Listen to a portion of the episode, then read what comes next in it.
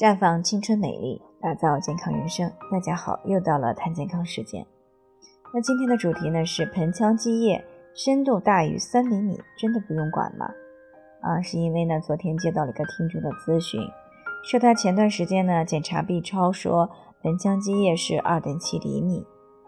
他本来是想着给自己调理一下的，但是偶然间呢看到了一篇文章，上面说三厘米以下的盆腔积液不用治疗。这让他呢就开始疑惑了，到底要不要调理？那么这个盆腔积液三厘米真的是不用管吗？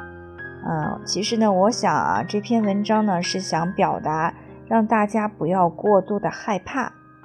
那么到底用不用管啊？我们先不谈，我们先来说一下这个盆腔积液到底是什么。盆腔积液呢，其实不是一种疾病，确切的来说呢，它是我们做彩超的时候。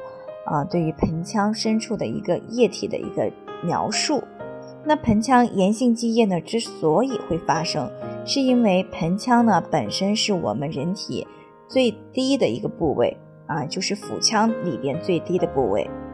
如果说腹腔里边的器官啊，或者是脏器发生了这种炎症，那会有产生的渗出液或者是漏出液的时候呢，便会排到。盆腔啊，并形成了一个盆腔积液的表现。那盆腔积液呢，是可以分为生理性和病理性两种的。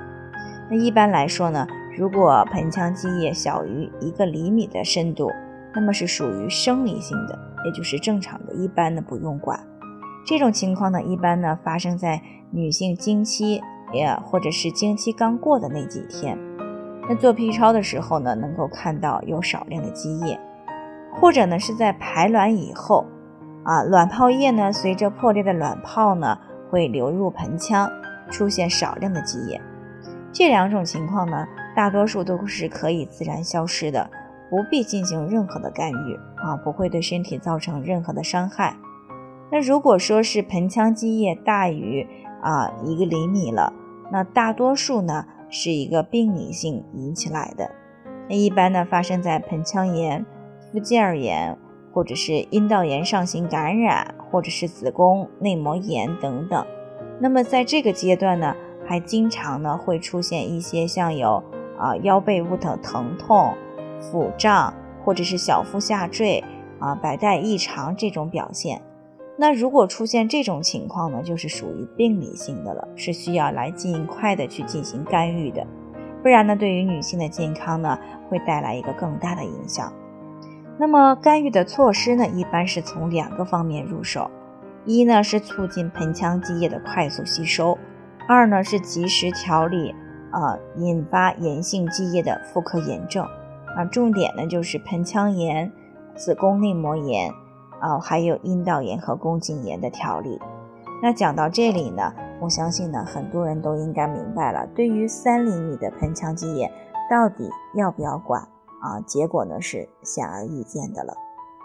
最后呢，也想给大家提个醒，您可以关注微信公众号“普康好女人”，普黄浦江的普康健康的康。